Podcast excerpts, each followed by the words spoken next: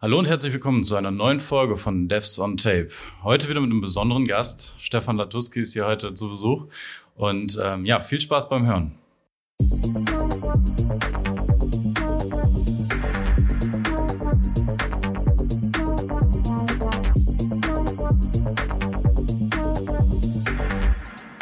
Ja, hallo Stefan. Schön, dass es geklappt hat, dass wir dich so kurzfristig einladen durften. Guten Morgen, Kai. Schön, dass ich hier sein darf. Oh, das sind so schöne Öffnungsworte. Ja, ich freue mich, dass du hier bist. Ähm, erzähl doch mal was über dich. Ja, gerne. Also, ähm, ich bin der Stefan Natuski und ähm, seit, heute ist der zweite siebte, richtig? Genau. Also seit genau einem Jahr und einem Tag äh, bin ich jetzt CEO des IT-Systemhauses, also einem der größten IT-Dienstleister im öffentlichen Sektor in Deutschland. Bin aber kein, äh, kein Kind des öffentlichen Sektors, wenn man das so sagen möchte sondern äh, habe also den, den, den Schritt in den Public Sector tatsächlich erst vor, vor einem guten Jahr gemacht. Und habe vorher 15 Jahre für eine andere Company gearbeitet, nämlich für die Firma Siemens, in, äh, den, in ganz vielen unterschiedlichen Rollen und Positionen, um das, um, um das kurz zu machen, angefangen wird, im Projektmanagement für so Mergers and Acquisitions-Themen. War, war dann noch ziemlich viel irgendwie in der Weltgeschichte unterwegs, durfte mal ein paar Jahre in Indien leben, aber auch in China, Brasilien, Norwegen, USA und dann halt äh, 20, 2015 nee, 20, ist ja egal, 2040, 2015, irgendwie sowas, wieder zurückgekommen nach Deutschland in den Raum Nürnberg und habe dann äh, nochmal im, im Prinzip innerhalb der Siemens die Position wechseln dürfen, bin dann zu Siemens Mobility gegangen ähm, und habe dort zunächst äh, im Prinzip die IT-Leitung übernommen für die High-Speed-Trains. Das heißt, von euch haben schon mal in einem ICE gesessen. Wenn da das WLAN nicht funktioniert hat, waren das halt immer irgendwie die Jungs von mir. ähm, und 2017 gab es dann nochmal eine, gute, eine, eine tolle Möglichkeit für mich, da nochmal einen Schritt mehr, äh, einen Schritt weiter zu gehen. Damals sollte die Siemens Mobility verkauft werden und ich weiß nicht, vielleicht habt ihr das auch in der Presse mitbekommen, äh, dass man sich mit einem anderen französischen Bahnhersteller, mit der Alstom, zusammenschließen wollte. Ich bin dann in dem Zuge nochmal so anderthalb Jahre nach Paris gegangen, um im Prinzip diesen Deal dann damals dort vorzubereiten, habe dann auch die Chance gekriegt, ähm, weltweit für die Siemens Mobility als CIO unterwegs sein zu dürfen. Das war eigentlich ganz cool. Aber mit dem Merger hat das halt nicht geklappt, weil die EU-Kommission das dann irgendwie im Jahr 2019 ähm, glaubte, verbieten zu müssen. Und äh, ja, lange Rede, kurzer Sinn. Ich habe in der Pandemie 2020 dann irgendwann für mich auch entschieden, dass ich nochmal was anderes machen will. Ähm, ich war bei der Siemens immer sehr, sehr, sehr, sehr viel irgendwie on the road. Äh, keine Ahnung, 150, 200 Tage im Jahr Flugzeug gesessen das ist eine ganze Zeit lang irgendwie schon ziemlich cool. Ähm, aber du wirst auch irgendwann müde. Und ja, also ich glaube, während, während dieser ganzen Corona-Pandemie werden wir alle irgendwie Anfang 2020 da zwangsweise im Homeoffice verbringen dürfen. Ähm, reflektierst du das dann irgendwann mal? Und so habe ich einfach für mich entschieden, dass ich noch was machen will. Und dann kam mir das eigentlich ganz gelegen, nachdem wir ja in Nürnberg auch wohnen, meine Frau und ich, dass ähm, die BA gefragt hat, ob ich da nicht so eine Herausforderung annehmen möchte. Genau. Das klingt sehr interessant. Ich dachte ja eigentlich schon, dass wenn du viel rumkommst, dass du das meinst, was du jetzt die Woche hinter dir hast. Du warst ja unterwegs. Ach so, ja, also die, die Woche war jetzt, glaube ich, ähm, schon unique, wenn man das sagen will. Also so sieht jetzt nicht jede Woche aus bei uns in der BA. Du musst ja ab und zu auch mal arbeiten. Aber ähm, äh, tatsächlich war das jetzt schon, ähm, sagen wir mal, eine ziemliche, eine ziemliche Rundreise. Ich war Montag in Hamburg gewesen beim IT Executive Club. Die haben dort so eine Vorabendveranstaltung gehabt für ein Forum was eine ganz, ganz spannende Geschichte eigentlich war. Äh, und wir sind dann weiter nach Timmendorf an den Strand. Da hat die, die Bundesagentur für Arbeit eine sogenannte Bildungs- und Tagesstätte, also quasi ähm, äh, ne, ne, ne, ne, Räumlichkeiten, in denen du halt, äh, ich sag mal, workshoppen kannst und sowas. Und da haben wir uns zwei Tage im Prinzip mit dem IT-Leadership-Team zusammengesessen und haben ähm, unser neues Target Operating Model, also die Fragestellung, wie wollen wir uns auflaufend äh, abbauen, meine Güte, Aufbau und Ablauf organisatorisch nach vorne gerichtet organisieren, haben wir da sehr, sehr intensiv diskutiert. Ähm, und ich glaube auch, äh, zumindest in Teilen sind wir auf den grünen Nenner gekommen. Und ähm, dann ging es weiter zurück nach Hamburg, weil äh, dort hatten wir von der, von der BA im Prinzip eine zweitägige Management-Konferenz gehabt. Ähm, ihr habt es wahrscheinlich ja auch mitbekommen, dass es da gerade eben einen Wechsel im Vorstand gibt. Und der Detlef Scheler als alter Hamburger ist quasi gestern, vorgestern dann äh, dort verabschiedet worden und die Andrea Nahles als neue Vorstandsvorsitzende sozusagen intronisiert worden. Mhm. Ja, ähm, und weil die Woche ja sieben Tage hat und nicht nur fünf, ähm, bin ich dann am Freitag tatsächlich von Hamburg nach Köln und bin jetzt hier auf der Cloudland und äh, darf, ich glaube, ich glaube, es ist die Abschlusskeynote die äh, ich heute Nachmittag dann hier halten darf zum Thema ähm, agiles Mindset im Public Sektor. Das wird auch sehr spannend. Da kommen wir thematisch mit Sicherheit auch gleich zu. Ähm, auf jeden Fall ist es natürlich das Highlight deiner Woche hier auf der Cloudland zu sein und deine Keynote äh, Absolut, 14 ja. Uhr, gebe ich dir nochmal die Uhrzeit genau um 14 Uhr zu halten. Da kommen wir definitiv gleich äh, thematisch auch nochmal ja. äh, näher drauf ein. Aber ich finde schon spannend, dass äh, wir praktisch alle aus Hamburg zusammen nach Köln fahren, um uns hier in einem Raum für eine Stunde zu unterhalten. Ist, bisschen äh, weird, ja, aber sehr effektiv, muss ich sagen. genau. Ja, du, du, hast es bereits erwähnt. Ähm, du bist jetzt seit einem Jahr da und wenn ich mir so die, die Zusammenfassung, den Abstract von deiner Keynote durchlese, dann kommt da dieser Begriff oder dieser dieser Leitsatz Upgrade. Wir gestalten gemeinsam. Ja, genau. Ähm, ja, erklär uns doch mal, was steckt denn da so hinter? Ja, ich würde da mal ein bisschen ausholen, lieber Kai. Gerne. gerne. Ähm, weil ich hatte, als ich bei der BA respektive im IT-Systemhaus angefangen habe, wirklich äh, ein ganz großes Glück gehabt. Das muss man echt so sagen. Also ich habe viele Jobs schon gemacht ähm, und meistens fällst du ja irgendwie so ins kalte Wasser und musst halt von dem Tag eins an irgendwelche Scheiße regeln und Feuer löschen und weiß der Geier nicht was. Und dann bist du halt sofort irgendwie in so einem Tunnelmodus drin und musst Vollgas geben. Die BA hat mir da ein großes Geschenk gemacht, muss ich echt sagen, weil ich habe am 1.7.2021 da angefangen und ich habe aber die, die Rolle des CEOs eben erst zum 1.10. tatsächlich mhm. dann wahrgenommen und ich durfte drei Monate lang ähm, im Prinzip durch, äh, durch die BA reisen, wenn man das so sagen will, und habe mir alle Bereiche angeschaut. Also ich habe am Schalter gesessen ähm, und äh, so Notfälle dort bearbeiten dürfen im Jobcenter. Ich habe äh, Antragsbearbeitung gemacht. Ich war in der, äh, in der Familienkasse und habe mich da mit so Kindergeldthemen auseinandergesetzt, an Beratungsvermittlungsgesprächen teilgenommen. Also im Prinzip so, also alles, was an, an, an Portfolio ähm, und Dienstleistungen existiert, durfte ich mir dort äh, entsprechend angucken und das tatsächlich auch mal ein paar Tage dann machen.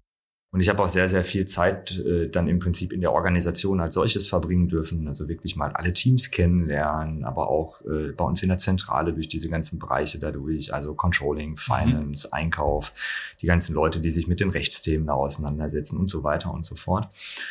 Und das ist natürlich total cool, weil du ähm, als Außenstehender und du musst dich um nichts anderes kümmern. Ne? Du hast kein Tagesgeschäft, keine Eskalation, kein gar nichts, sondern du kannst dich halt wirklich voll und ganz irgendwie darauf konzentrieren, diesen Laden kennen und natürlich auch ein Stück weit verstehen zu lernen. Mhm. Das ist ganz grob, dass du das ja nicht so verblendet siehst. Und dann stellst du schon einige sehr, sehr spannende Dinge fest. Ne? Ähm, um das äh, kurz zu machen, was sind da so die wesentlichen Beobachtungen gewesen? Ähm, auf der einen Seite, und jetzt schauen wir uns eher so die BA dann im Prinzip an als äh, Dienstleister für Bürger und Bürgerinnen, haben wir in den letzten Jahren, und das haben wir auch wirklich gut gemacht, muss man ja sagen, äh, ein unglaublich großes Angebot an digitalen Services für unsere, äh, für unsere Kunden und Kundinnen im, im Prinzip bereitgestellt. Wir haben ein tolles Online-Portal gebaut und äh, wir werden im Übrigen die erste Behörde sein in Deutschland, die dieses sogenannte Online-Zugangsgesetz Ende 22 auch wirklich abgeschlossen hat. Das heißt, du kannst dann alle unsere Services tatsächlich online ähm, nutzen. Das ist echt cool. Und ich glaube, es ist auch der richtige Schritt gewesen, damit mal anzufangen, weil damit gibst du dich im Prinzip nach außen als wirklich sehr moderne Behörde und du schaffst direkten Mehrwert für Kunden und Kundinnen. Du darfst halt nur leider nicht dahinter gucken, ja. Ähm, wenn du dir dann anschaust, wie die Prozesse aussehen, in der Organisation. Also in dem Moment, wo der Antrag im Prinzip online gestellt wird und der Kunde drückt auf den Knopf und alles ist gut, aber dann sollte das ja eigentlich so funktionieren, wie man sich das irgendwie im privaten Leben vorstellt. Ne? Dann kriegst du deine Krankenhausrechnung, scannst die ein auf deiner App von der Krankenkasse und drei Tage später hast du irgendwie das mhm. Geld auf dem Konto. Das ist halt leider mitnichten bei uns so, sondern da läuft halt ein manueller Prozess los, der sucht wirklich seinesgleichen. Und am Ende dauert es halt irgendwie so 30 oder 35 Arbeitstage, bis du dann einen Bescheid bekommst, wo dann drin steht, jawohl, du kriegst jetzt Arbeitslosengeld oder fehlt noch was, kriegst du jetzt doch noch nicht oder wie auch immer. Und das liegt einfach daran, dass unsere Landschaft irgendwie so total Medienbruch, äh, Medienbruch behaftet ist. Also da sitzen wirklich irgendwie Tausende von Menschen, die Daten von einem System in das nächste abtippen. Ja, das, mhm. ist, das ist sagenhaft. Also ähm, Insofern haben wir da echt ganz, ganz großen Nachholbedarf. Gar nicht so sehr, was das Thema Digitalisierung angeht. Das ist sowieso immer so ein fancy Buzzword, sondern wir haben jetzt gesagt, also es geht eigentlich um eine durchgängige Prozessautomatisierung. Mhm. Ne? Weil damit kannst du halt am Ende des Tages wirklich Mehrwert für den Kunden und für die Kunden schaffen. Also ein großes Handlungsfeld haben wir identifiziert. Ende zu Ende Automatisierung. Zweites Thema, ähm, mit dem wir uns, äh, was, was dann auch wirklich interessant für mich war, ist, ich habe mir halt die Organisation des IT-Systemhauses natürlich auch sehr genau angeschaut. Und das ist schon beeindruckend, muss man echt sagen. Der Laden ist 2004 gegründet worden. Und 2004 hat man halt IT-Fabriken gebaut, so Plan, Build, Run, mhm. ne, Anforderungsmanagement und dann Softwareentwicklung und dann eben halt Betrieb und Betreuung immer schön über den Zaun schmeißen. Und so sind wir heute immer noch aufgestellt. ja? Also wir sind halt heute äh, immer noch so riesig, riesengroße, silobehaftete Bereiche, ähm, die halt dann so diesen klassischen Plan, Build, Run-Prozess durchlaufen. Und man hat dann irgendwie so 2016 die Agilität ausgerufen und hat gesagt, mhm. jetzt machen wir halt alles agil und hat halt auch ein Prozessframework dann eingeführt nach Scrum und so weiter und so fort. Aber du hast halt weder die Ablauforganisation wirklich nachgezogen noch die Aufbauorganisation. Und das kann natürlich nicht funktionieren. Ne? Also weil dann, dann wissen die Leute halt nicht mehr wirklich, was sie machen sollen. Ne? Also arbeiten sie jetzt selbst organisiert nach Scrum oder sitzt da halt einer drüber, der den Takt gibt.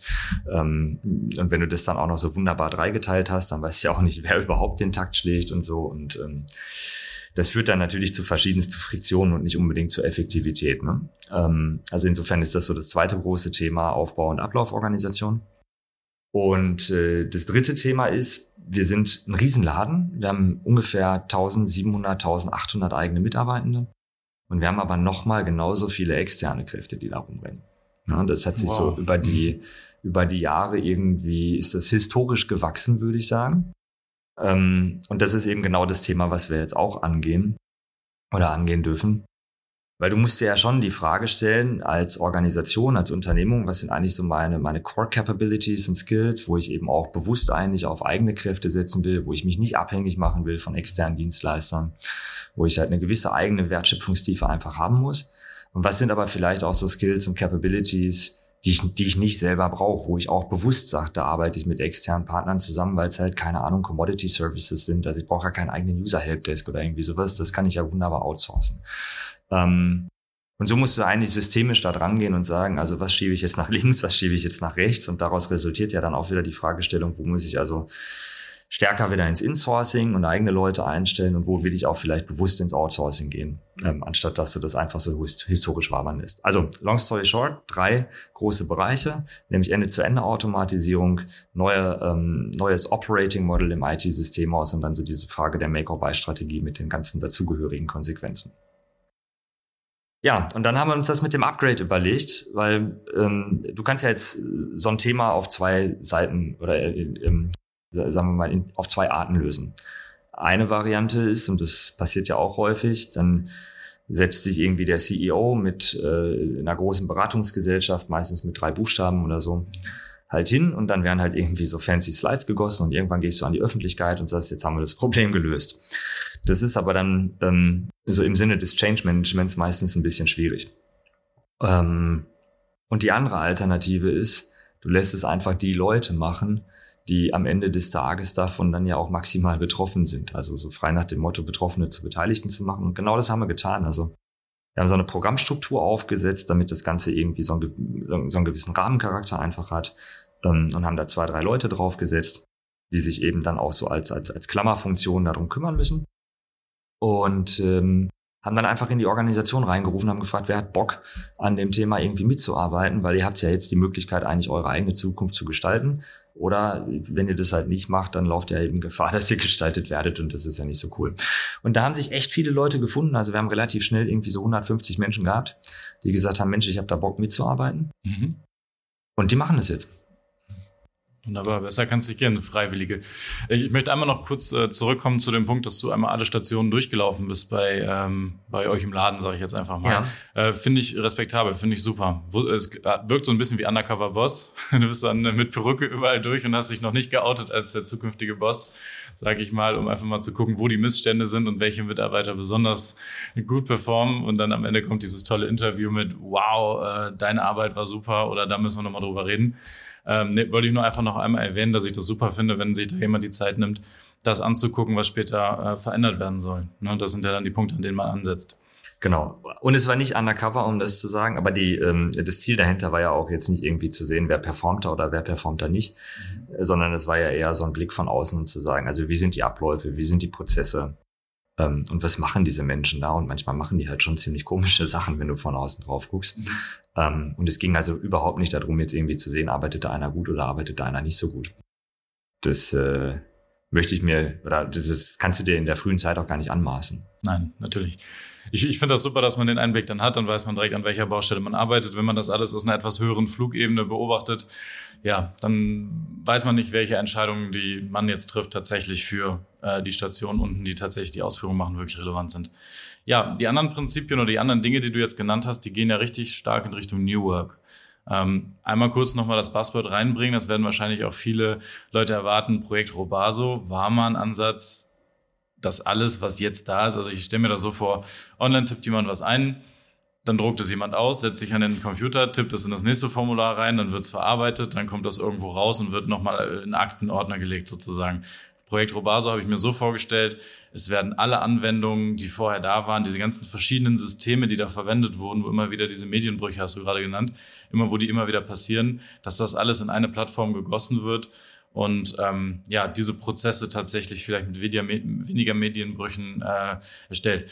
Das war jetzt so ein Thema, äh, ich möchte da wirklich gar nicht in die Tiefe gehen, weil ich weiß, das war erstens vor deiner Zeit und zweitens, das ist jetzt nichts gerade, wo man sich äh, ja mit mit irgendwie profilieren möchte, was da passiert ist. Mhm. Also die Zahlen, die ich da im Kopf habe, waren 500 Entwickler, 60 Millionen Projektkosten und knapp fünf, sechs Jahre Laufzeit. Das ist auf jeden Fall gute Recherche betrieben, mein Freund. Definitiv. Ich hätte dir auch gerade gesagt, wie viele Mitarbeiter du hast. das hast du dann vorweggenommen. Nee, ähm, ich, ich kann mir vorstellen, ähm, bei solchen Projekten, man nimmt sich das Große vor und man weiß das und ich weiß alleine, was es bedeutet, wenn man einen so eine Anwendung ablöst und mhm. modernisiert. Wir wissen alle, das muss irgendwann gemacht werden äh, wenn man wirklich 16, 17, 20, 30 Systeme gleichzeitig upgraden möchte. Äh, Finde ich gut. Das klingt für mich, was du jetzt sagst mit dieser End-to-End-Automatisierung ähm, und so weiter, das klingt für mich so, als würdest du versuchen, ähm, nicht einen neuen Anlauf für sowas, so ein Projekt zu machen, wie das, was ich gerade genannt habe, sondern als würdest du einfach versuchen, äh, die Gaps, die dazwischen entstehen, zwischen diesen Systemen zu minimieren. Ja, also äh, absolut. Das war jetzt, glaube ich, ganz viele Informationen in relativ kurzer Zeit, die du da gegeben hast. Vielleicht ähm, äh, nochmal zurückblickend. Ganz so schlimm, wie du den Prozess geschildert hast, ist er bei uns nicht. Ne? Ähm, äh, wir haben halt äh, ein Online-Portal und ähm, wenn, das Online-Portal genutzt wird, dann kommen halt die Daten schon über einen äh, hochautomatisierten Weg in eine in ein System, das nennt sich bei uns elektronische Akte oder kurz E-Akte. Das funktioniert ganz gut. Aber du musst halt eben auch darüber nachdenken. Äh, es ist ja nicht so, als würden alle Kunden bei uns halt heute den Online-Zugang nutzen. Wir kriegen ungefähr 50 Prozent Papieranträge nach wie vor. Und die gehen halt zu einem Scan-Dienstleister, werden da eingescannt und landen dann im Prinzip als, als dummes PDF-Dokument in der gleichen E-Akte. Und da geht die Arbeit dann halt los. Ne? Also druckt sich hoffentlich keiner mehr aus, aber die Leute äh, müssen das dann halt tatsächlich in die Fachverfahren einfach abtippen, diese ganzen Daten, um dann halt in diesem Fachverfahren, äh, ich sag mal jetzt zu prüfen, ob jemand da jetzt äh, Arbeitslosengeld oder Kindergeld oder was auch immer bekommt oder eben auch nicht bekommt. Ähm, und dann wird ja so ein Antrag bewilligt oder eben abgelehnt und am Ende des Tages wird ein Bescheid erstellt, der wiederum dann äh, dem Kunden zugeht. Und äh, da, da, da in, in dem Prozess sind halt verschiedenste Tools und Verfahren ähm, äh, einfach dann beteiligt und äh, die wenigsten davon sind irgendwie sinnvoll über Schnittstellen miteinander verbunden. Und auch in den Tools selbst ist der Automatisierungsgrad halt relativ gering. Also da finden halt einfach recht viele manuelle Prozessschritte dann statt. So. Und unser Anspruch ist es eben entsprechend zu automatisieren. Du hast Robaso angesprochen. Ähm, und ich glaube, die Zahlen, die du da genannt hast, passen alle. Und ja, äh, es war vor meiner Zeit und ja, wir haben das gnadenlos verkackt. Ähm, und ich denke, ohne, ohne das jetzt halt im Detail zu wissen, aber ich glaube einfach, dass wir uns da zu viel vorgenommen haben, weil die Idee war ja tatsächlich so eine Art eierlegende Wollmilchsau zu bauen, dass du ne, ein Tool für alles und ähm, der Anwender muss halt nur noch eine Oberfläche bedienen und alles funktioniert dann. Und wir wissen, glaube ich, heute, dass der Trend in der Softwareentwicklung eher genau in die andere Richtung geht. Also du versuchst ja die Dinge so klein wie möglich zu schneiden, Stichwort Microservices, und nicht da irgendwie so ein One-Size-Fits-All-Riesenmonster zu bauen. Insofern kann ich dich äh, dahingehend auf jeden Fall beruhigen. Wir werden jetzt im Upgrade kein zweites Robaso bauen. Ähm, sondern äh, wir werden dort halt, äh, ich sag mal, entsprechend auf Microservice-Technologien schön Schritt für Schritt für Schritt automatisieren. Ja. Wunderbar, genau. Mehr möchte ich das Thema gar nicht vertiefen. Äh, Finde ich eine sehr, sehr wichtige Aussage, gerade für unsere Zuhörer, die sich sehr in diesem Development-Bereich auch aufhalten, dass man einfach mal sagen kann, dass ein Projekt auch wirklich scheitern kann und dass man das äh, Problem für sich äh, annimmt und sagt, das ist mies gelaufen. Wir müssen gar nicht auch großartig besprechen, was genau die Probleme sind. Äh, Vorhaben war zu groß. Ähm, hätte man vorher wissen können vielleicht, aber das muss jeder wissen, dass es auch in der Größenordnung einfach mal, du hast gerade gesagt, verkackt werden kann. Ja, also honestly speaking, ich glaube, man sollte ein 60 Millionen Euro Projekt äh, oder ein Riesenprojekt nicht, nicht verkacken, wenn man schon 60 Millionen Euro ausgegeben hat. Aber das ist genau der Punkt, den du eigentlich ansprichst, weißt du, weil wir müssen halt ehrlich und wahrhaftig zueinander sein. Und ähm, wenn du mit einer, mit einer entsprechenden Offenheit und Transparenz auch Fehler aufzeigst, dann kannst du wahrscheinlich auch so ein Riesenprojekt nochmal irgendwie ganz anders managen. Aber genau das ist halt also sehr wahrscheinlich, da eben nicht passiert. Du hast halt Fehler irgendwie nicht zugegeben und die, die, die, die Scheiße, die da eben gelaufen ist, ist halt nicht transparent gemacht worden. Und irgendwann ist der, ist der Berg halt so groß, dass du es halt verkackt hast. Ne? Mhm. Ähm, und das ist dann schon ärgerlich. Äh, was nicht heißt, dass man keine Fehler machen sollte, ganz im Gegenteil. Aber ich glaube, du musst halt eben diese Fehler, die du machst, dann auch ganz offen und ganz transparent und vor allem ganz frühzeitig mhm. ähm, dann auch entsprechend kommunizieren und gemeinsam darüber nachdenken, was kannst du denn dann machen. Wenn du halt Scheiße baust und halt das dann ein oder zwei Jahre für dich behältst und der Berg immer größer wird, das ist nicht gut und das mhm. sollte man auch beim besten Willen nicht machen. Und es wird nie einfacher, dann am Ende den Punkt zu erreichen, wo man dann sagt, jetzt habe ich Scheiße gebaut und das wusste ich aber auch schon vor zwei Jahren. Alles klar, wir können uns gerne jetzt einem etwas schöneren Thema widmen. Da haben wir immer wieder jetzt gerade schon in dem vergangenen Gespräch auch einen Bezug zu entwickelt und zwar das Thema New Work. Ja. Ähm, Finde ich, finde ich, ist ein super Ansatz. Du hast jetzt gerade gesagt, die Agilität kommt rein äh, in das Thema. Das, das ist so ausgerufen worden. Das habe ich auch selber schon in sehr vielen Projekten gehört. Wir fangen jetzt an, agil zu sein. Wir machen Scrum. Wir machen, wir schieben den Wasserfall zur Seite. Wir werden jetzt richtig ähm, modern, wir machen die ganzen neuen Sachen. Das ist ja auch mit so einem gewissen Kulturwandel verbunden. Ja. Ich habe natürlich so ein bisschen meine Hausaufgaben gemacht und habe nachgelesen, was auch schon immer so bei dir ähm, ja, auf dem Plan stand, was du machen möchtest. Und für dich wäre dieser Kulturwandel auch immer sehr wichtig, dass du sagst, wir fangen bei den Menschen an im Unternehmen, dass die richtig zusammenarbeiten können. Ja, du sagst jetzt hier gerade diese Error Culture. Wie gehe ich mit Problemen, wie gehe ich mit Fehlern um? Was hast du dann noch Richtung New Work so konkret vor? Ich stelle mir, Entschuldigung, aber ich, ich, ich stelle mir das bei so einer Behörde halt, naja, wie stelle ich mir das vor, wie die äh, Leute da arbeiten, was für Methoden die anwenden? Da lande ich ganz schnell bei einem Wasserfall, da lande ich ganz schnell bei Bürokratie langsam drehende Räder, was jetzt nichts Schlechtes sein muss. Äh, das klingt für mich wie eine komplett andere Welt. And, and honestly speaking, it is. Ne? Also ähm, es ist eine andere Welt. Äh, für mich war das schon ein ziemlicher Clash of Cultures, hätte ich jetzt gesagt, als ich vor, vor, dem, vor dem guten Jahr da hingekommen bin, weil ja, die, die Dinge sind langsam und du hast halt auch ähm, Leute dort, die äh, Bürokratie maximal leben. Mhm. Ja?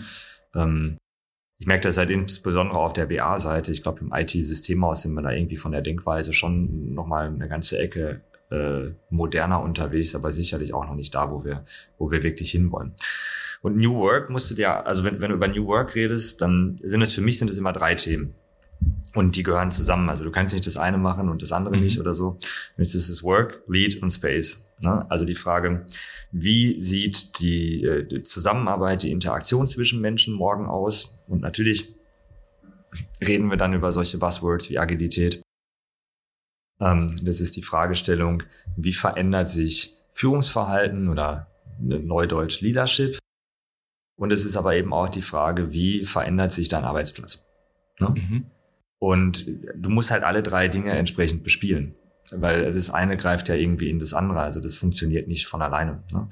Und natürlich wollen wir ähm, in, der, in der Zusammenarbeit weg vom klassischen Wasserfallmodell Das ist äh, wenig überraschend und ich glaube, das, äh, das gelingt uns auch ganz gut und wir haben da schon ähm, einige, viele Bereiche aus, also nach meinem persönlichen Dafürhalten, die da sehr, sehr stark im Prinzip selbst organisiert unterwegs sind. Aber halt noch nicht durchgängig und wie gesagt, wir haben halt eben diese organisatorischen Strukturen noch nicht so geschaffen, dass das auch wirklich funktioniert. Und die Schwierigkeit ist ja immer, wenn du halt ähm, Menschen in unterschiedlichen Teams hast, die dann interdisziplinär miteinander zusammenarbeiten sollen und die sind aber so in diesem Hierarchiegefüge noch ein bisschen mhm. gefangen, dann ist es total schwierig, die halt echt zusammenzubringen und zu sagen, jetzt macht's halt da was Gutes.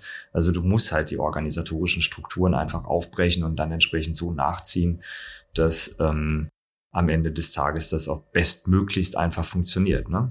Also Organisation löst kein Problem, aber du kannst halt durch äh, eine entsprechende Organisationsstruktur und durch eine entsprechende Ablauforganisation diese Friktionen, äh, die da entstehen, ne, auf, auf ein Minimum eindämmen. Ne? Und das müssen wir in jedem Fall tun. So, das ist der eine große Punkt. Die zweite Frage ist aber dann ja eben auch, wie verändert sich Führung? Und ähm, wir kommen halt alle aus einer Welt und die BA ist zeitweise auch noch in einer Welt, die da eben doch schon sehr maximal hierarchisch geprägt ist, ja, wo ähm, der Chef im Prinzip derjenige ist, der vermeintlicherweise das meiste Fachwissen hat mhm. und ähm, auf, auf der Basis dann eben auch all die Entscheidungen trifft und dafür sorgt, dass die Leute mit Arbeit versorgt werden, so ungefähr. Ne? Mhm. Ne? Ähm, das ist halt, das ist halt völliger Murks. Also da müssen wir von weg. Äh, erstens hat der Mensch, der da oben sitzt, nicht die Ahnung die Leute, die halt irgendwo im Team sitzen, die, die, die, die es wirklich tun, die haben die Kompetenz und die müssen dann bitte eben auch die Entscheidung treffen. Und als Führungskraft muss ich mich halt da rausziehen. Und mein Job ist es dafür zu sorgen, dass eben die Teams möglichst reibungslos arbeiten können. Mein Job ist es nicht, die mit Arbeit zu versorgen oder denen zu erklären, wie sie arbeiten sollen. Der Job einer Führungskraft perspektivisch ist es eben dafür zu sorgen, dass dieses Team einfach arbeiten kann. Mhm. Ja? Ähm, und so muss ich mich verstehen als Führungskraft und diesen, und diesen Wechsel, was ja also an, an vielen, vielen Stellen dann wirklich eine 180 Grad Turnaround vom Mindset ist, den müssen wir halt hinbekommen.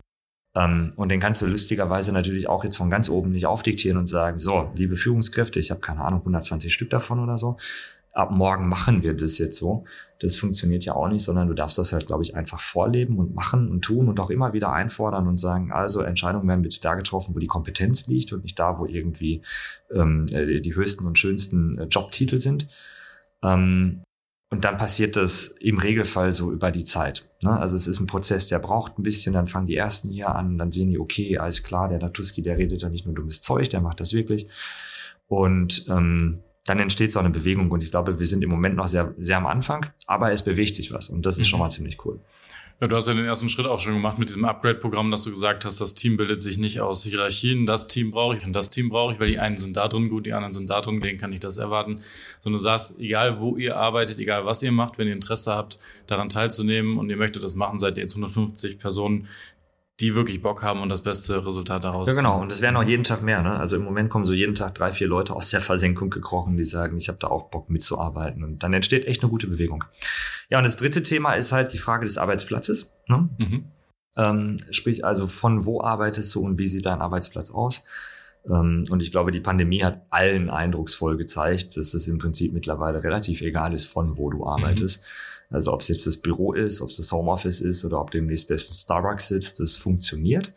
Ähm, und da muss ich sagen, hat sich die BA auch maximal geöffnet. Also da ist echt was passiert. Zugegebenerweise auch vor meiner Zeit, weil ich ja erst mitten in der Pandemie dahin gekommen bin. Vor der, ähm, äh, vor, vor dieser Covid-Pandemie gab es keine Remote-Arbeit bei der BA. Mhm. Die Menschen haben fünf Tage die Woche im Office gesessen und wir haben halt sogar diese ganzen 2000 externen Mitarbeiter, von denen ich da geredet habe. Selbst die mussten jeden Tag nach Nürnberg ins Office kommen. Ja, habe ich nicht anders äh, erwartet tatsächlich. Aber also ich habe 4000 Arbeitsplätze irgendwie über die ähm, über das Stadtgebiet verteilt. Und äh, mit der Pandemie war natürlich klar, dass das irgendwie dann nicht mehr geht. Logischerweise. Und heute sind wir an einem Punkt, ähm, habe ich tatsächlich jetzt vor, vor wenigen Monaten mit unseren Gremienvertretern, also Personalrat und was du da so alles hast, dann jetzt auch erfolgreich verhandeln dürfen. Du kannst bei uns jetzt äh, 180 Tage im Jahr Homeoffice machen, egal von wo. Mhm. Äh, you don't care oder I don't care. Ähm, Und äh, wir, haben, wir sind da also jetzt einfach maximal flexibel unterwegs. Ne? Ähm, das heißt also, uns ist das relativ egal jetzt, ob du halt ins Office kommst oder ob du, äh, keine Ahnung, aus deinem Ferienhaus auf Mallorca arbeitest oder mhm. ähm, ob du das halt zu Hause im Homeoffice machst oder äh, im Zug oder whatever. Aber am Ende, am Ende des Tages ist einfach wichtig, dass das Ergebnis stimmt ne? und äh, nicht die Zeit, die du halt irgendwo in einem Büro absitzt. Dieses Vertrauen ähm, habe ich jetzt auch bei ganz, ganz vielen Kunden, ganz vielen Unternehmen beobachten dürfen. Ähm, das war jetzt zwangsweise durch Covid, war das natürlich äh, gesetzt. Man musste es ermöglichen. Es wurden Mengen an VPN-Lizenzen plötzlich gekauft, die yes. vorher nicht angeschafft werden wollten, weil sie sehr, sehr kostenintensiv sind. Also einmal das Vertrauen gegenüber den Mitarbeitern, gegenüber den Externen sowieso schon mal. Und dann natürlich die Softwarevoraussetzung, die Infrastruktur, dass man den ja. Leuten das ermöglichen kann, von außen zu arbeiten. Waren viele Unternehmen gezwungen zu und stellen fest, das funktioniert ja. Das klappt, es gibt schwarze Schafe, aber die gibt es auch so. Ja, eben. Also ich meine, das ist Bullshit. Ne? Wenn, wenn jemand nicht arbeiten will, ne, dann findet er auch einen Weg im Büro den ganzen Tag nicht zu arbeiten. Was ja vielleicht nicht so schwierig ist unter 4000 Leuten. Ja, genau. So, also das ist ja keine Frage des, äh, des Arbeitsortes, sondern das ist eine Frage der Haltung. Ähm, und äh, die wiederum musst du, glaube ich, über die ersten beiden Komponenten, über die wir gerade gesprochen haben, ändern und nicht äh, über irgendwelche Regularien, von wo du deinen Job machen sollst. Mhm. Ja, dann, dann wäre noch ein weiteres Thema, was mich sehr stark interessiert. Also man kann wahrscheinlich über das, das, das New Work-Thema wirklich lange sprechen. Ja. Ich finde, wenn wir festhalten, ähm, Workplaces, dass es egal ist, dass man äh, remote arbeiten kann, äh, dass man da flexibel ist, dass die Teams zusammengewürfelt werden. Das sind alles die wichtigsten Themen, finde ich. Ähm, wie sieht das aus mit Innovation? Ähm, Stelle ich mir auch gerade im Beamtenumfeld oder im Behördenumfeld schwierig vor, dass man jetzt mal, ähm, ich beschreibe das jetzt mal einfach, einen Raum im Think Tank hat, wo sich Leute einschließen dürfen, wo das Outcome am Ende auf keinen Fall irgendeine produktive, wirtschaftlich sinnvolle Entscheidung oder wirtschaftliches Produkt bei rumkommt, einfach mal forschen, Zeit dediziert dafür nutzen, um neue Sachen zu entwickeln, um gegebenenfalls zu dir mit einem Entwurf, Entwurf zu kommen. Pass auf, diesen Prozess können wir verbessern. Wir haben uns eine Woche eingeschlossen. Hier haben wir ein riesenbuntes Post-it Whiteboard mit einer Idee. Wollen wir dir gerne mal pitchen. Gibt es sowas bei euch oder ist das geplant? Ähm, teils, teils. Und warum sage ich das? Weil der öffentliche Sektor tatsächlich an vielen Stellen stark reglementiert ist. Ne? Ähm, Du kannst kein Geld ausgeben im Public Sector für IT-Dinge, ohne dass du einen klaren, nachweisbaren Nutzen daraus generierst. Ne? Heißt also, ich könnte jetzt nicht irgendwie hingehen und sagen, so, jetzt hab's da mal 200.000 Euro und mach da mal irgendwie was mit und dann schauen wir mal, ob da was rauskommt und wenn da nichts rauskommt, ist auch nicht so schlimm. Das geht halt leider tatsächlich nicht. Was aber sehr wohl geht, ist, dass eigene Mitarbeiter einfach Zeit investieren, um äh, eben, ich sag mal, äh, Innovationen voranzutreiben, mit welchen Methoden auch immer, ob der jetzt Design Thinking Workshops machst oder whatever. Mhm. Also es spricht auch im Public Sektor nichts dagegen, dass sich irgendwie fünf kreative Menschen mal äh, eine Woche in den Raum einsperren und überlegen, was können wir eigentlich besser machen und am Ende des Tages dann halt irgendwie mit einer guten Idee oder im Worst Case auch mit keiner Idee da rauskommen. Nur in dem Moment, wo du halt schon das vorfinanzieren musst, das geht halt nicht. Ne? Und insofern haben wir da schon also ähm, die verschiedensten Formate, ob es jetzt Hackathons sind oder mhm. ob es jetzt halt so Design Thinking Workshops sind oder sowas oder Barcamps machen wir auch relativ viel dann mit, mit unseren Anwendern zusammen, um einfach zu überlegen, ne, wo, wo haben wir Probleme und ähm, was können wir da machen. Und da kommen immer coole Sachen bei raus. Und bevor wir die dann tun, müssen wir aber halt natürlich dann schon sehr genau hingucken und sagen, ist das jetzt wertschöpfend, hat das einen echten Nutzen? Mhm. Ne? Ähm, können wir damit am Ende des Tages nach Wirtschaftlichkeitskriterien auch den Laden voranbringen und dann machen wir das auch. Ne? Ähm, genau. Das wäre tatsächlich der nächste Punkt gewesen, gerade, ähm, dass das beobachte ich auch sehr viel gerade im Development-Sektor, dass äh, es dann viele verschiedene An Veranstaltungen gibt. Ne? Ich sage einfach mal einen Stapel Pizza, ein paar äh, Kisten Bier und dann ein paar Würfel, wo man sich draufsetzen kann und dann macht man dann Hackathon oder man macht äh, Vorträge, wo Leute neue Themen vorstellen. Das äh, gibt es öffentlich, jetzt zum Beispiel von der DOAG, wir machen solche Sachen ja auch, aber das gibt es auch innerhalb von Unternehmen. Das wäre jetzt so der Punkt gewesen, äh, in welcher Form sowas bei euch existiert, dass da gesagt wird, wir grillen jetzt mal abends irgendwie auf der Dachterrasse. Weiß ich jetzt nicht, ob es das gibt, aber so nach dem Motto, mal innovative Barcamps hast du erwähnt, mit dem Ziel, dass die Leute so ein bisschen private Zeit investieren, vielleicht auch einfach um nach, nach Feierabend Teambuilding zu machen, neue Ideen zu pushen. Ja, honestly speaking, ich glaube, da haben wir tatsächlich noch ein bisschen Nachholbedarf an der Stelle.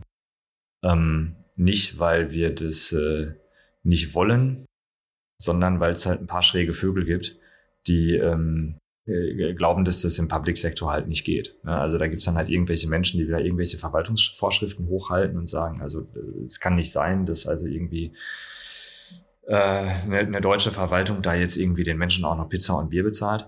Mhm. Ähm, ich habe da offen gesprochen eine andere Haltung zu. Und ähm, wir müssen da, glaube ich, noch ein paar Mittel und Wege finden, solche Dinge dann auch zu tun. Ne? Ähm, weil ich glaube, das ist am Ende des Tages ist das elementar wichtig, dass du halt äh, ein Umfeld einfach schaffst, in dem die Leute auch gerne arbeiten. Und äh, ich glaube, das funktioniert am besten dann, wenn eben Work und Life äh, nicht irgendwie äh, mit einer klaren Demarkationslinie voneinander getrennt werden, sondern wenn das halt ein Stück weit ineinander verschmelzt, weil ich glaube, dann äh, gehst du halt einfach auch gerne dahin. Mhm. Ich, ich glaube auch, das ist ähm, vor allem, also um, um auf das Thema zu kommen, ich bin ja auch ein normaler Bürger, sage ich mal, und ich bin da ganz stark dafür, dass äh, es auch im Public-Sektor nicht diese Reglementierung geben muss. Ich meine, natürlich, dass es da ähm, auch die gleichen Leute gibt, über die du gerade schon mal so angedeutet hast, die mit Vorschriften sehr, sehr vertraut sind und die sehr auf dieses Hierarchiemodell aussetzen, dass sie dann Schild hochhängen und sagen, nee, nee, das geht aber nicht von Steuergeldern kann ich so nicht sehen, weil äh, du hast gerade erwähnt, ihr möchtet ja jetzt auch gucken, dass ihr quasi diese 50 Prozent der Belegschaft von extern nach intern gerne holen möchtet oder zumindest, dass ihr den, dass ein bisschen die Verteilung ein bisschen verändern möchtet. Wie kriegt man Leute? Und zwar gerade eben nicht mit dieser, mit diesem Statement, dass es sowas nicht gibt. Also in Google, die, selbst die kleinsten Startup-Unternehmen, die es jetzt gibt, werben damit, dass sie eine gute Work-Life-Balance ermöglichen, dass die die Zeit am Arbeitsplatz so schön und so ähm, ja, so angenehm wie möglich gestalten. Und wenn man jetzt neue Mitarbeiter sucht, was er ja offensichtlich tut, äh, wäre das ein Statement, womit man ganz klar diesen Beruf attraktiver machen kann oder diese Stelle. Ja, unbedingt. Ähm, ich meine, es ist halt, ich, ich kann viele Bedenken an der Stelle natürlich ein Stück weit nachvollziehen, ne? weil wir reden halt hier nicht über irgendwelche Gewinne einer Company, die verbraten werden, sondern wir reden über Beitragsgelder und wir reden über Steuergelder. Ähm, und natürlich äh, wäre das schon irgendwie fatal, wenn morgen in der Bildzeitung steht, äh, IT-Systeme aus der Bundesagentur hat da irgendwie für Hunderttausende von Euros Partys geschmissen ähm, und einfach mal Sozialversicherungsgelder verbrannt. Ne? Und ich glaube, am Ende des Tages ist es halt eine Frage des Augenmaßes. Ne? Also du musst halt nicht äh, das Rad überdrehen, ne? sondern äh, du musst aber dennoch irgendwie einen Weg finden, wie du halt äh, ein Umfeld für deine Mitarbeitenden schaffen kannst, in dem sie sich einfach äh, gut zurechtfinden und in dem sie einfach gerne sind. Und das werden wir auch tun. Ähm, und vielleicht ist es an der einen oder anderen Stelle noch ein Stück weit ein, ein etwas längerer Weg, weil du halt viel Überzeugungsarbeit leisten musst, aber dafür bin ich ja da. Alles gut. Ähm, und ansonsten, glaube ich, können wir schon punkten als Arbeitgeber, das muss man wirklich sagen. Also ähm, wir sind sehr flexibel, was den Arbeitsort angeht. Also du kannst halt äh, jetzt nicht nur im Sinne des Homeoffices, sondern wir, wir rekrutieren halt auch deutschlandweit. Wenn du halt gerne in Berlin arbeiten möchtest, dann arbeitest du halt in Berlin oder in, in Chemnitz oder in, in, in, Düsseldorf oder wo auch immer. Zum Glück hat die BA ja 1600 Liegenschaften. ähm, und äh, irgendwo ist auch schon immer ein Schreibtisch für dich frei, das passt schon. Du kannst halt viel äh, in der Mobilarbeit arbeiten. Wir haben unglaublich tolle Regelungen zum Thema Vereinbarkeit, Vereinbarkeit, Familie und Beruf. Also es gibt 1827 verschiedene Teilzeitmodelle. Wir machen geteilte Führungen, wo zwei Kollegen oder Kolleginnen in Teilzeit sich dann im Prinzip einen Job teilen. Es funktioniert alles echt gut. Ähm, wir bieten eine unglaublich hohe Arbeitsplatzsicherheit. Das ist auch, glaube ich, klar. Also den Menschen, denen das wichtig ist, da irgendwie eine sichere Stelle zu haben, das passt auch. Ähm, und am Ende des Tages, und das ist auch immer so ein Gerücht, ne, der am Public-Sektor dranhängt, glaube ich, zahlen wir auch äh, in den meisten Fällen durchaus marktkonforme Gehälter. Ne? Mhm. Also äh, ja, es ist ein bisschen ein anderes Umfeld, aber es ist nicht so schlimm, wie es irgendwie von außen dargestellt wird. Ja, also ich, ich glaube gerade, ähm, ich will es jetzt nicht zu hoch stapeln hier, aber mit äh, solchen Maßnahmen wie mit so einem Podcast hier, wo man gerade die Leute erreichen kann, die man auch erreichen möchte damit, da macht man das klar, was da passiert. Als ich mich mit dem Thema auseinandergesetzt habe, ähm, was es da für Jobs gibt, was, was ihr macht, welche Richtung ihr geht, da war das für mich von außen nicht sichtbar, was du jetzt gerade alles erzählt hast, was für attraktive Punkte eigentlich diese Arbeit bei euch macht. Von daher ist es, glaube ich, ähm, wichtig und ich muss immer wieder daran denken, jetzt wie du gerade gesagt hast, du äh, schreibst das offen im Unternehmen aus, an welchem Thema gearbeitet werden soll und gibst jedem Mitarbeiter, egal wo er herkommt, die Gelegenheit, sich äh, zu verwirklichen und mit einzubringen in das Thema, eine Sichtbarkeit zu schaffen ähm, vielleicht eine neue Perspektive zu gestalten. Und, und wenn man das schafft, nach außen hin zu kommunizieren, das kann ja durchaus auch gemacht werden ähm, mit Werbekampagnen, ähm, über das Marketing, dass man das nach außen hin ein bisschen mehr zeigt. Das macht Google, das macht Amazon, das machen die, die werben mit ähm, irgendwelchen Rutschen in den Aufenthaltsräumen von den Gebäuden. Das würde ich jetzt nicht erwarten bei der BA, dass es da die Rutschen geben wird. Es wird keine Rutsche geben, nein. Also das kann ich an der Stelle, muss, muss ich das schon sagen. Aber ja, ähm, und auch in dem, bei, äh, in dem Umfeld dürfen wir einfach, glaube ich, noch ein bisschen besser werden. Ähm, weil das IT-Systemhaus ist echt ein toller Laden. Du hast es gerade auch gesagt. Wir machen wirklich viele coole Dinge und wir verkaufen davon noch viel, viel zu wenig. Ne? Ähm, aber auch wird sich in den nächsten Wochen und Monaten nachhaltig vieles ändern. Wir haben äh, im, im Bereich Marketing jetzt ein bisschen investiert. Gibt es ein paar coole Leute dort jetzt und die haben halt einfach eine große Aufgabe. Definitiv, aber das ist äh, vielleicht direkt der Anfang hier mit der Teilnahme an diesem Podcast der on Tape. Ja, Stefan, dann haben wir jetzt die Themen soweit abgeschlossen. Wir haben uns ähm, für die Cloudland-Konferenz ähm, mal etwas anderes überlegt, was wir die Folgen vorher noch nicht gemacht haben. Und, sind, äh, und zwar sind das so ein paar Fragen aus unterschiedlichen Kategorien, die uns helfen, die unterschiedlichsten Charakter über die unterschiedlichsten Ebenen mal äh, nicht vergleichen zu können, aber mal die Ansichten so ein bisschen äh, auf eine Seite zu sehen. Und zwar eine, die erste Kategorie nennt sich ähm, rein hypothetisch. Jetzt haben wir uns hier eine Frage markiert, die heißt, was würdest du gerne im Technologiebereich denn mal erfinden oder erschaffen? Was würde ich im Technologiebereich gerne erfinden wollen? Das ist eine super spannende Frage. I don't know. Ich bin kein so, also für mich steht die Technologie eigentlich nie im Vordergrund, ne? sondern das, was am Ende des Tages dabei rauskommt. Ne? Ähm, Technologie ist für mich irgendwie immer nur so Mittel zum Zweck. Ne? Ähm, und am Ende des Tages musst du halt ein Problem lösen. Und wenn du sagst, welches Problem möchtest du lösen, ja, ich glaube, da gibt es irgendwie eine Milliarde Probleme, die gelöst werden müssen. Äh, schau dir an, was in dieser völlig schrägen Welt gerade passiert. Mhm. Ja? Ähm, und äh, in, insofern ist also für mich da dieses, dieses Technologiethema immer so ein zweitrangiges. Ne? Weil ich habe also, Technik ist für mich nie das, was, was wichtig ist, sondern das, was passiert, wo, wozu du vielleicht Technik dann nimmst, ist irgendwie das, was wichtig ist. Mhm.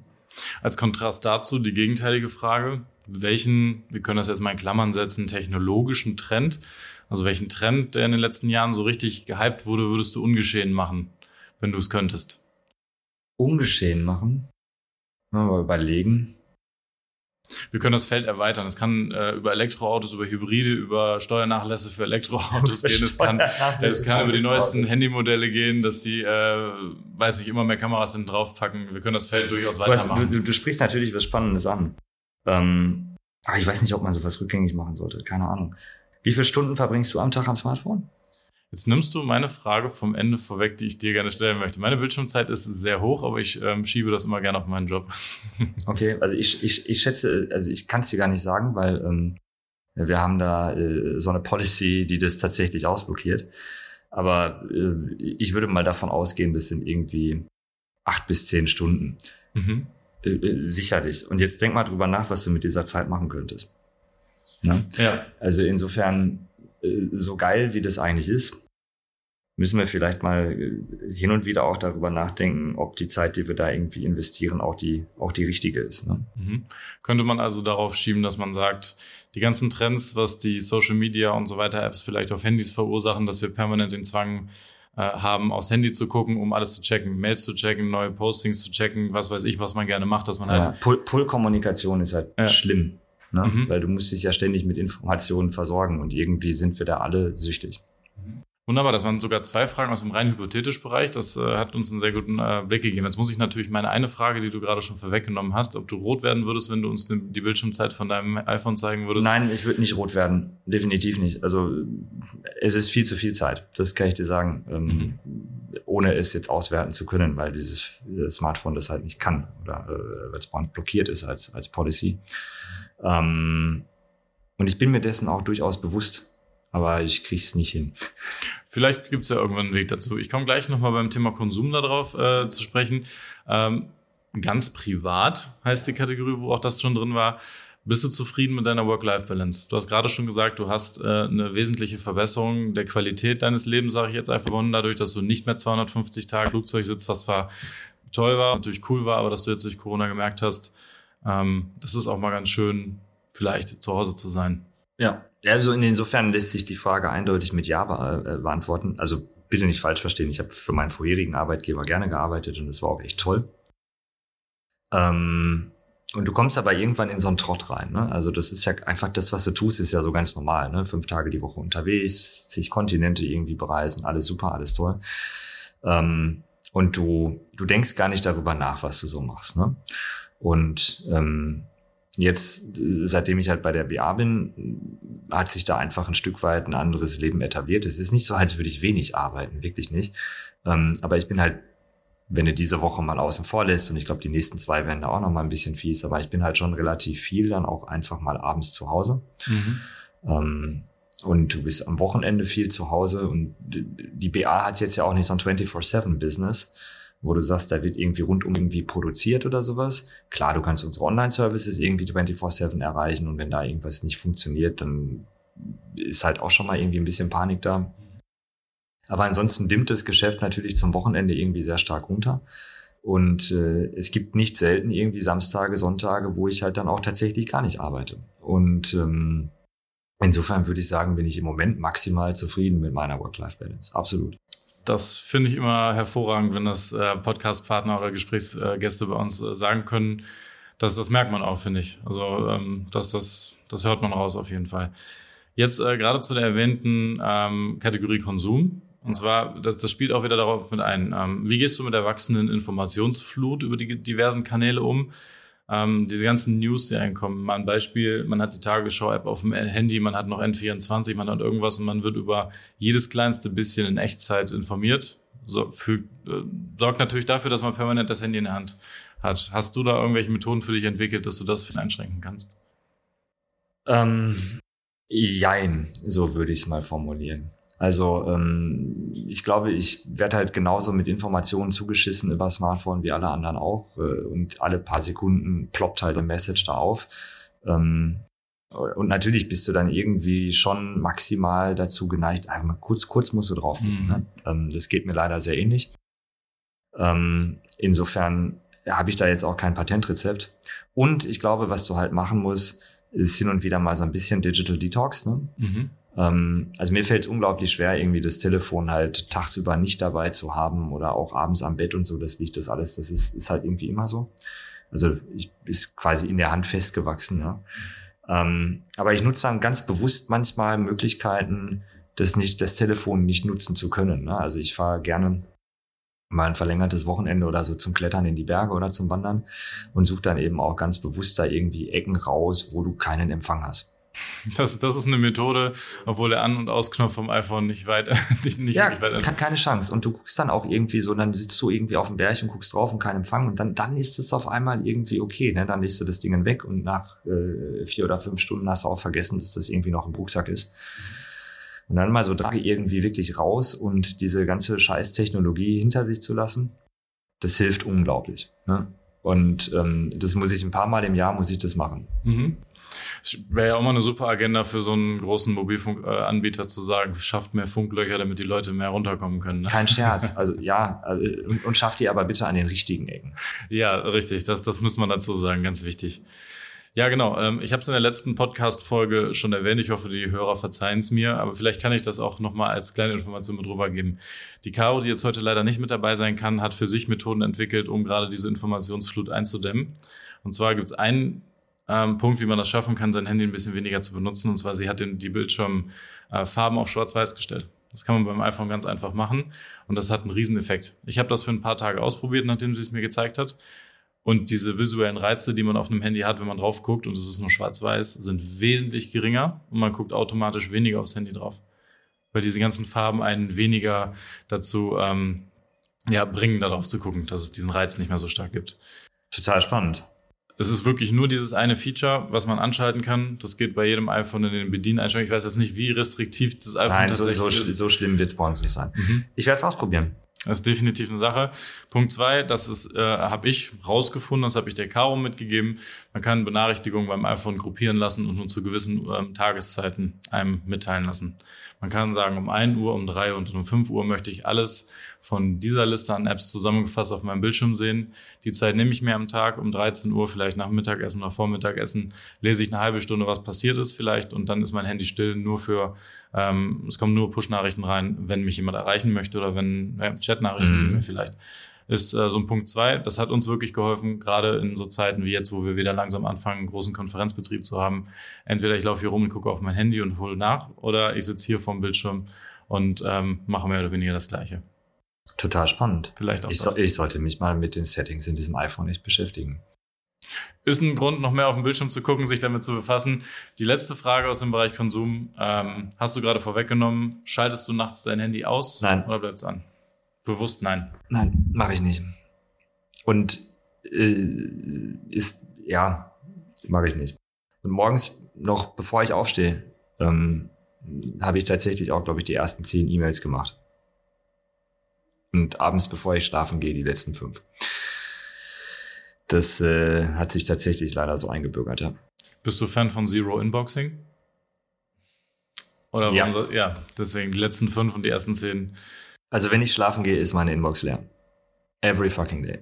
Das ist respektabel, muss ich sagen. Also wenn ich teilweise fünfstellig Mails in meinem Postfach habe, dann äh, ist das nicht nur Spam, aber das Zero Inboxing ist sehr respektabel. Gerade in deinem Umfeld ähm, gibt es mit Sicherheit viel zu lesen. Ja, das ist aber auch so ein bisschen eine Erziehungssache. Also derjenigen, die dir E-Mails schreiben. Mhm. Ja, ähm, ich lese keine äh, CC-Mails oder sowas, das mache ich nicht, das, das fliegt halt alles weg. Ich, ich will auch keine Statusberichte oder so ein Mist zugeschickt bekommen, außer wenn ich dich frage. Mhm. Ja? Ähm, und vor allem, äh, und da müssen wir tatsächlich noch ein bisschen daran arbeiten, habe ich so eine Regel, dass ich sage, eine E-Mail, die so lang ist, dass ich auf dem iPhone scrollen muss, lese ich nicht.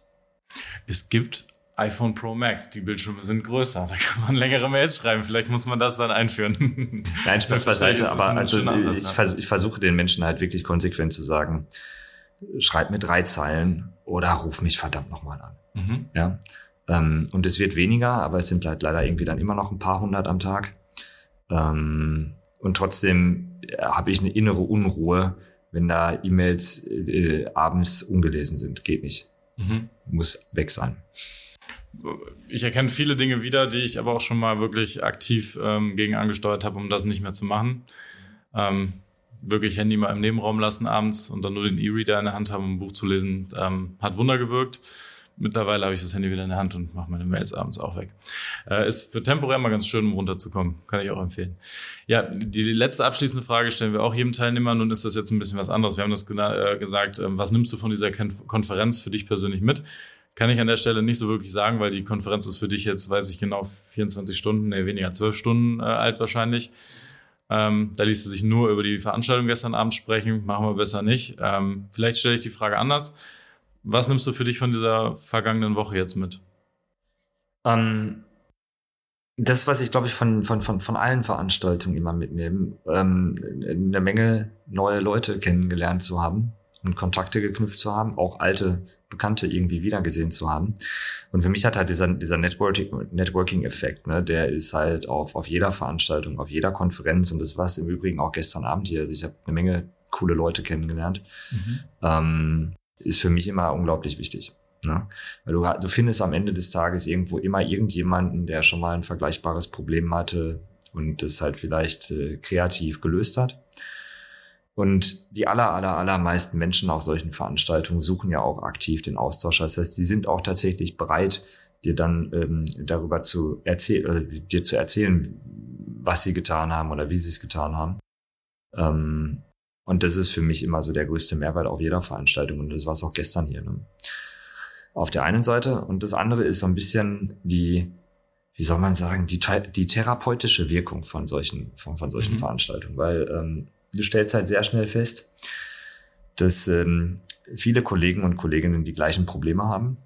Und es tut manchmal auch einfach gut, äh, sein Problem beim Namen zu nennen und festzustellen, dass das andere gleichermaßen irgendwie schwierig haben Mhm. und dass du dann irgendwie nicht alleine auf dieser Welt bist mit den Herausforderungen, die du da hast. Und das hat dann, glaube ich, auch eine, eine, eine gewisse heilende Wirkung. Also insofern, für mich ist es halt immer wichtig, auf solchen Veranstaltungen möglichst viele Menschen kennenzulernen und mit denen in Kontakt zu treten. Und das ist mir, obwohl ich gestern Abend erst angereist ist, glaube ich, ganz gut gelungen.